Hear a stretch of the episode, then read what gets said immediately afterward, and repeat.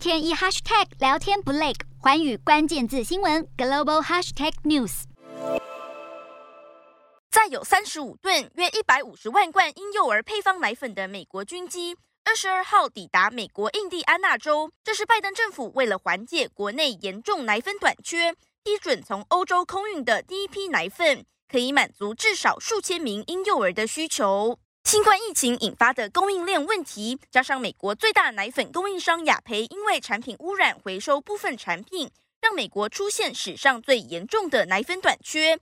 从欧洲紧急运送奶粉虽然解了燃眉之急，但美国农业部长表示，还是有必要解决根本的供应问题。美国的奶粉荒也烧到加拿大，部分超市的奶粉已经出现短缺。虽然情况远远不如美国严重，但美国的恐慌可能会引发抢购潮。一些零售商已经开始采取限购。